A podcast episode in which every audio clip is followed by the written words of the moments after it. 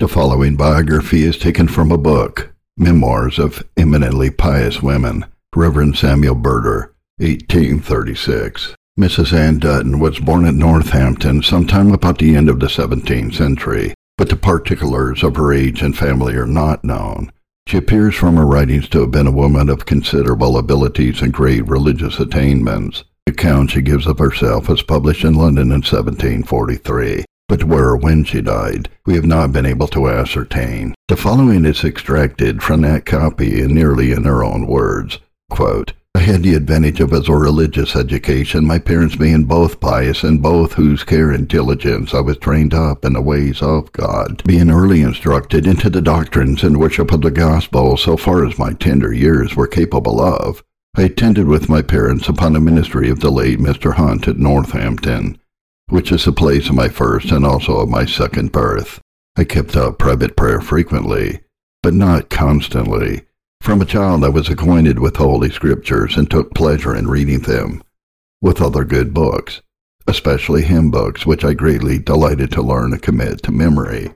My natural affections at times were much raised in reading some parts of the Bible and other books, so that I preferred religious exercises to the childish vanity of play with my fellows, which some judge to be the buddings of grace in my soul. However, from a child I was under convictions, at times, and my conscience was kept so tender that I was easily touched with the guilt of sin when I thought I had done anything amiss. And when I was under guilt, it would hinder me from prayer until it was a little worn off, but then I thought to be better. And to prayer I went again and if I could pray with any enlargements, my conscience was eased, and I was quite whole, and went on with religious exercises as before. But notwithstanding my attendance upon public and private worship, my notions of divine mysteries, my memory to retain the best things, and my raised affections in religious exercises I was, though I had little reason for it, a proud, self-righteous creature. Though I had notions of these things, yet alas, the inbred enmity of my heart appeared, in my attempting to join something of my own with Christ, seeking life, as it were, by the works of the law, which is a way that seemed right to a man, but the end thereof is death. Proud worm that I was, I valued myself upon my supposed attainments, and thought my eternal happiness secured thereby. Have been ready at times to bless myself thus, and when I have seen other children at play, well, others are employed about vanity, but I know better things. I have been at prayer while others are at play. Doubtless, I am safe for heaven. But if anyone had asked a reason of my confidence, it must have been if I had spoken my heart, because I'm better than others. So wicked and vain I was.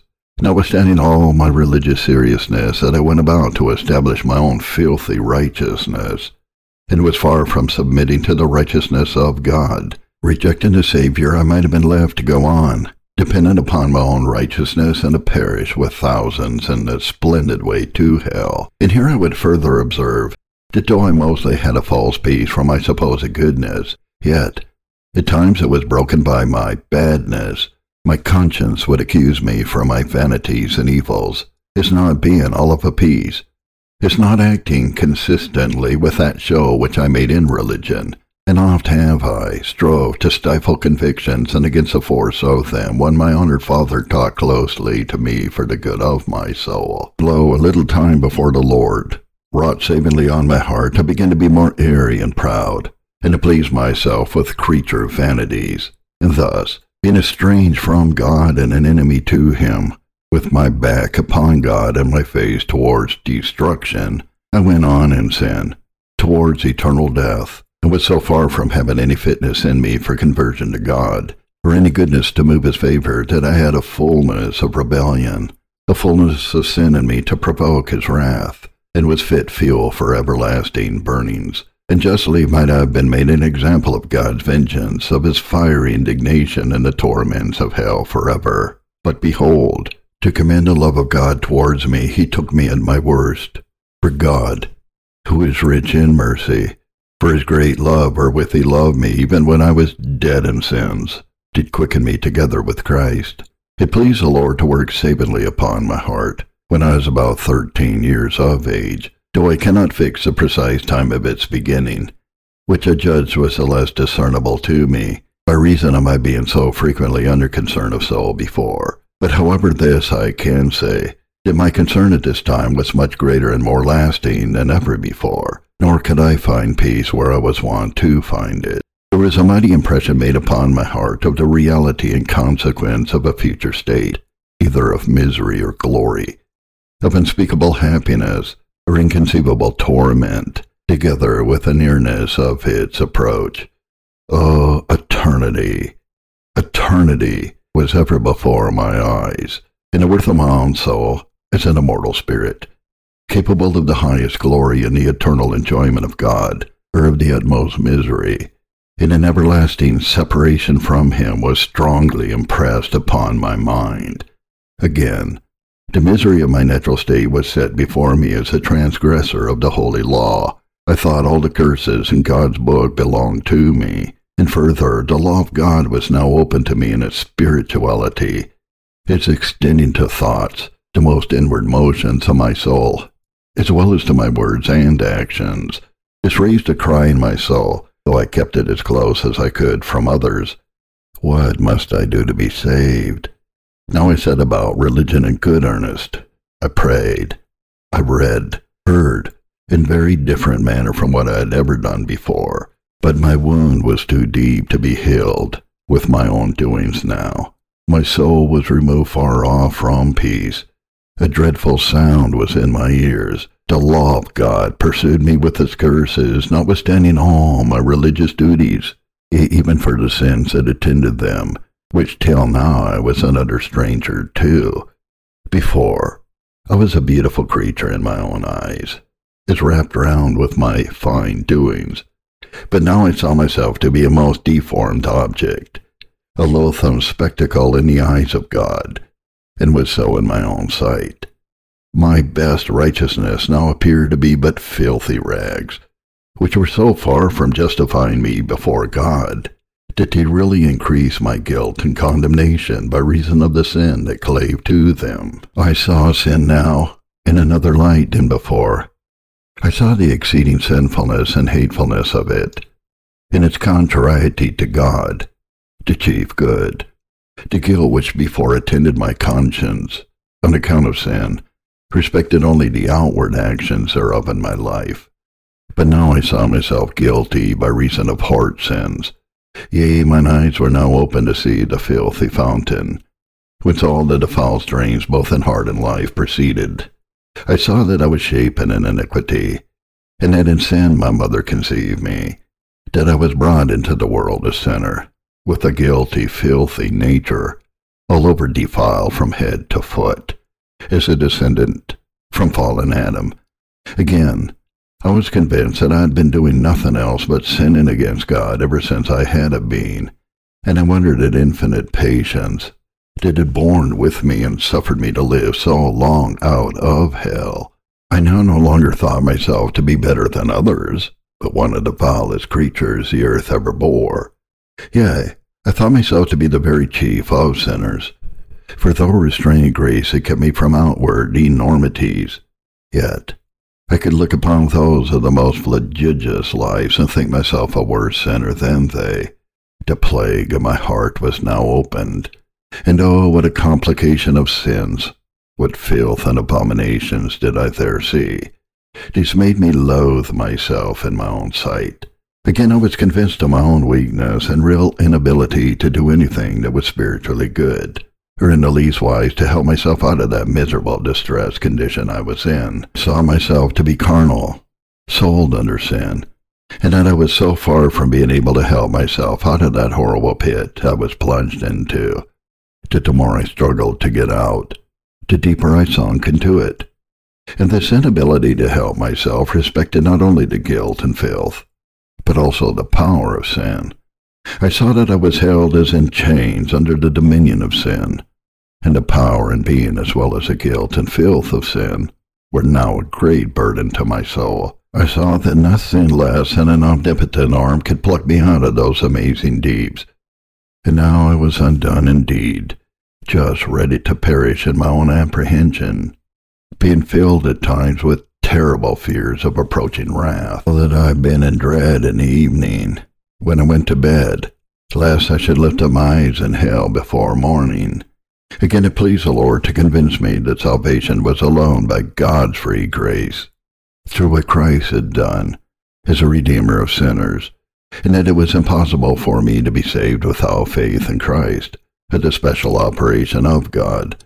Further, I was fully convinced of the sufficiency of Christ to save even the worst of sinners, and that there was salvation in him which the chosen of God should assuredly attain.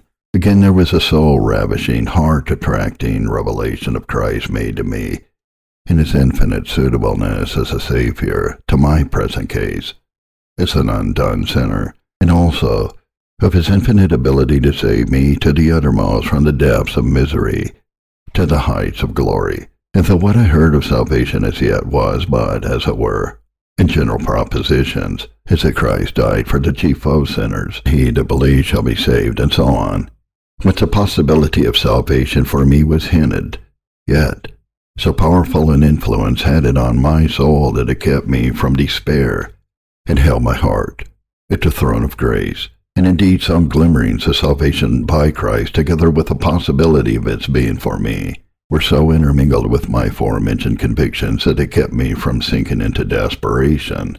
About this time, I was put upon some doubt about election, whether there was any such thing, and received full satisfaction from Romans 11:5.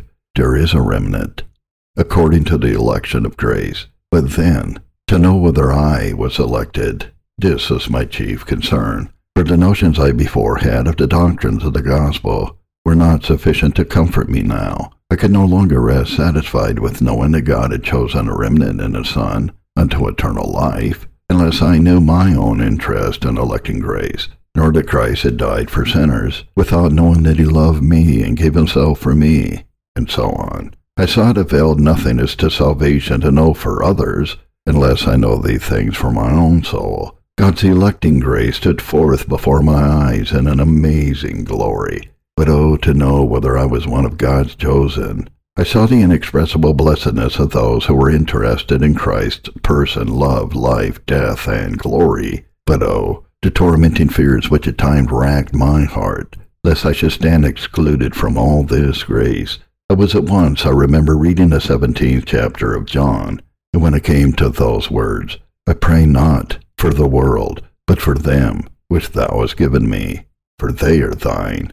My heart was as if struck through with a dart, fearing that I was none of the Lord's, but of the world, and as such stood excluded from Christ's prayer. And those words also were weighty upon my mind. Psalm 73 verses 1 and 2. Truly God is good to Israel, even to such as are a clean heart. But as for me, for I went no further, for from the first verse I saw how infinitely good God was to his own people, and how unspeakably blessed they were, as interested in all of its goodness, so that from those clear and demonstrative views I had of it, I could with my whole soul join with the psalmist and say, Truly God is good to Israel, even to such as are of a clean heart. But then, from the first clause of the second, was filled with fears, my state was just a reverse to that of those happy souls which were interested in God and in all of his goodness. Yea, sometimes found despairing thoughts forcing themselves upon me, as if I was irrecoverably lost, and at times I was fit to bewail my misery in a verse of Mr. Mason's poem upon Dives and Lazarus. God's gone, he's gone, and what in hell is this, to be deprived of everlasting bliss?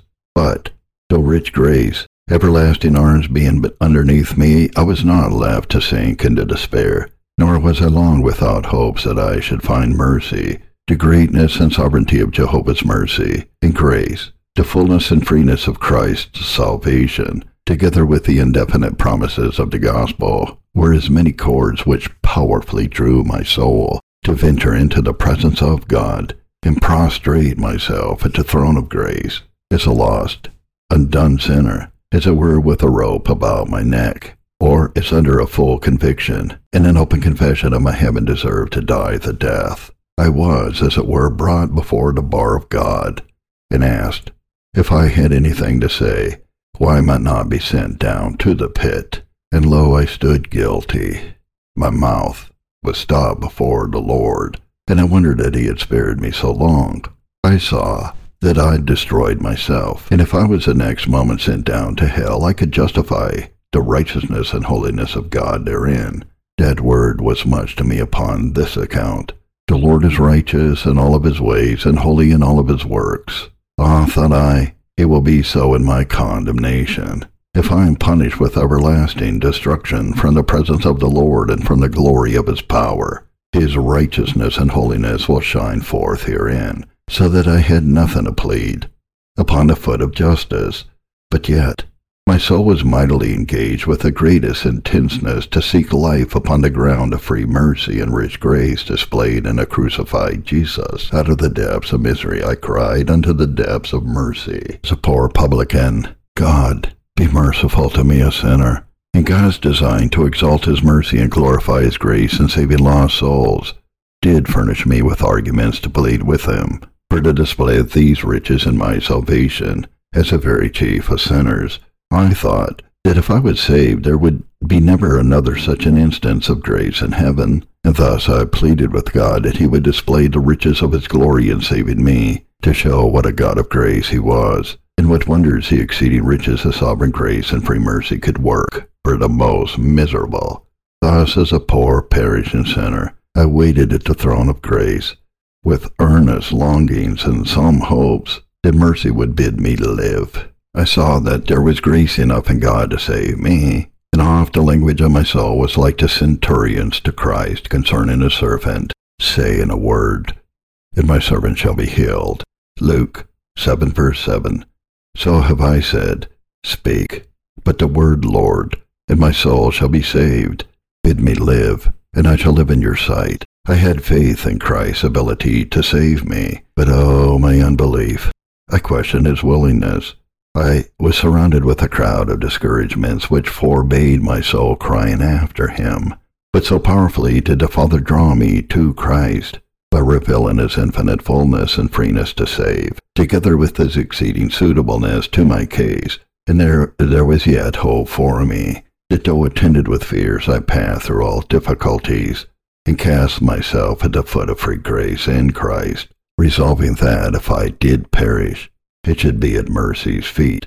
But before I proceed further, I would just sum up the effects of this work of the Holy Ghost upon my soul. By this, he took me off from the ground of self-dependence and laid all my hopes of eternal happiness upon a new foundation, even the free grace of God in Christ. By this he made me low and loathsome in my own eyes, and made Christ exceeding high and precious in my esteem. By this he made me long for and seek after holiness, as much as happiness, yea, to esteem it an essential part thereof. And in a word, by this he made God and Christ all to me, and everything else, nothing in comparison of him, that I could say with the psalmist in respect of desire, though not of appropriation, Whom have I in heaven but thee? And there is none on earth that I desire besides thee. In the next place, I would hint something of the means which the Lord was pleased to make use of in this work upon my heart. The ministry of His word was blessed, for increasing my concern and enlarging my desires, though I found not that soul-satisfying consolation in it which I thirsted after. I waited at wisdom's gate, with earnest longings to find Christ, and every Lord's day the breathings of my soul were wont to be, That this might be the time wherein I might find Jesus, and the manifestations of his love to my poor soul. And though I found not him whom I so loved to the satisfaction of my desires, yet I did not give over seeking, and my longings were increased hereby. Again, the reading of God's word was another means which was greatly blessed to my soul, both for the discovery of my misery and the revelation of the remedy. The Psalms of David and Paul's epistles were very precious to me. I saw such a transcendent excellency in Christ that my soul impatiently longed for the knowledge of interest in him. Might I have had the whole world given me? Ay, thousands of them. There had been so many they would have all been to me but empty unsatisfying trifles. And if I had but Christ, I thought, I could freely bear all the miseries and distresses which his can possibly be exposed to in this present time, esteeming it a far happier state to suffer affliction with the people of God than to enjoy the pleasures of sin for a season. I saw such an inexpressible glory in his person, as well as in his salvation, and he was to me all my desire. And the thoughts of an everlasting separation from him as a sum of all perfection and fountain of blessedness wounded me to the quick. Oh, that word! Depart from me, you cursed. How did it pierce my heart! Oh, what abundance did I see in that little word, me. Depart from me. Oh, thought I, if the Lord would bid me depart from everything else, I could bear it. But how shall I endure it, if I'm bid to depart from him?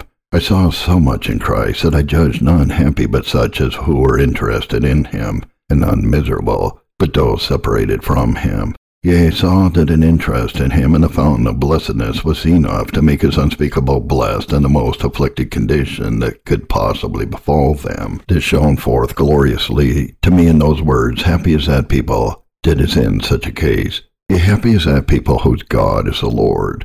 The 119th Psalm was also very precious to me. Oh, how has my soul breathed out its desire to God for life and holiness in that psalm. I saw such a hatefulness in sin that made me loathe it, and such an excellency in holiness that made it exceeding desirable to me, insomuch that I once thought, what if I must go to hell at last? I desire I may be holy here. This, though, I can hardly account for, I well remember, a sense of the wonderful goodness and forbearance of God did at that time mightily overpower my heart, which, together with the suitableness of holiness to the new nature wrought in my soul, I judged to be the reason thereof. And I cannot but think that there must have been some hopes that I should find mercy at the bottom of it also, which wound up my heart to that pitch of love to God and holiness, although I was so far from assurance of it, that I put it as a question, as suppose I should not, or if I should not find mercy at last, I desire I may be holy here. And I must just mention a temptation with which I was assaulted, when the Lord had shown me the plague of my own heart, the filthiness of my best performances, and wrought up my soul into hatred of sin and love to holiness. Satan said upon me thus, You would not sin against God for a world. Your prayers are sin. Therefore you should not pray. And he backed his temptation with this word, the sacrifice, or prayer, of the wicked is an abomination to the Lord, by which I was struck down as with a thunderbolt, and filled with deep distress. I had but this one way of venting the bitterness of my soul, and if this was shut up, I knew not what to do, but to please the Lord to deliver me from the power of this temptation in a little time, by showing me that it was my duty to pray, and a great sin to neglect it, and that though I could not pray without sin, yet it was a greater sin not to pray. As for conversation with Christian friends, I had not that advantage, by reason of a temptation which I mostly lay under, that I should prove but a hypocrite, that my concern would wear off as my former convictions had done, and that I should return again to folly, and therefore it was better to say nothing. I accordingly endeavored to conceal my trouble, but it was too great to be hid from my dear parents. I could never read in a family, but my deep concern was very visible, although I strove to refrain tears. And I remember that one time in particular, my dear father, observing the same, took occasion to speak to me about my soul, and would fain have known how it was with me. And though I longed to tell him of my misery, and bewail my undone state, yet Lying under the above mentioned temptation, I could say nothing, but only broke out in a flood of tears. The concern of my soul was now exceeding great, beyond what I had ever been before acquainted with, and was attended with this difference. In all my former convictions, I was glad to get my trouble off, and ease a conscience as soon as possible. But now I dreaded nothing more than that my concern should wear off, without a saving conversion to Christ, and the Lord Himself speaking life and comfort to my soul. I knew that if I was left in a state of unbelief, to find ease and rest anywhere else than in the bosom of Christ, I must perish forever, and therefore I had a great dread of carnal security.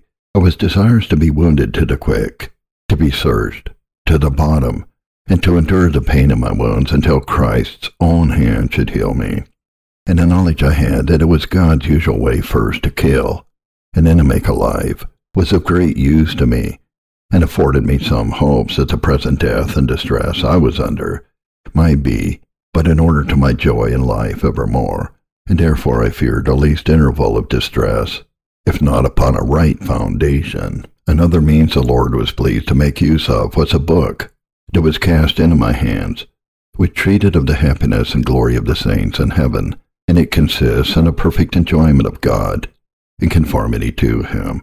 This book was greatly blessed to my soul, to give me more to see, and long more earnestly for the transcendent happiness of God's people. Thus I went on, one while in hopes, another while in fears, for about four months, no satisfaction could I get of my interest in the Lord Jesus. At length, it pleased the Lord to visit me with a very dangerous illness, a fever with convulsions in the nerves to a violent degree, so that my life was despaired of. All means used for my recovery proving ineffectual, I was given up by the physician and judged by all that saw me to be very near death. My body was filled with exquisite pain, but the agonies of my soul were a much greater distress. Death stared me in the face. I thought myself just ready to launch into a vast eternity, and knew not what would become of my poor soul. And now my distress rose high indeed. The waves and billows of God's wrath passed over me. I sank in deep waters where there was no standing. Necessity was upon me. I must venture on Christ or perish, believe or die. And the conflict of my soul between faith and unbelief was exceeding great like a man drowning, caught at every twig. I labored a day cold of the promises to keep me from sinking, but if I got a little support one moment, my innumerable transgressions as so many weights came pressing in upon me and sunk me the next. Oh, here lay the difficulty, to believe for myself in the face of so much sin and guilt. The avenger of blood was at my heels, Christ Jesus, the hope of sinners was in my view. My soul was fleeing for refuge to lay hold thereon. But all the weights which hung about me did much hinder my motion, the speediness of my flight. My friends labored to comfort me, but I often thought this very verse very expressive of my case at the time. Kind was the pity of my friends, but could not ease my smart. Their words indeed did reach my case, but could not reach my heart. Nature conflicted with the disease some days until being quite spent I was brought in all appearance to the point of death, my parents being put out of the room, that they might not see me depart. I could not speak, but had my senses perfectly, and now behold the time of my extremity was God's opportunity. He made the storm a calm, and brought me to my desired haven. I had faith given me in that word, Him, that comes unto me, I will in no wise cast out. And oh, the infinite grace and faithfulness I saw in it. Now I could believe for myself in the face of ten thousand discouragements. I came to Christ, just as I was, a guilty, filthy, undone sinner. Christ received me.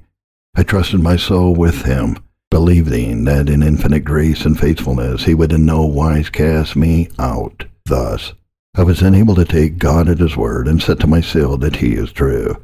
Nothing less than the exceeding greatness of God's power could have raised up my soul from those depths of unbelieving fears to faith in Jesus. It was nothing less than an almighty voice that, with one word of free grace, could create peace in my troubled soul and cause both winds and waves to be still.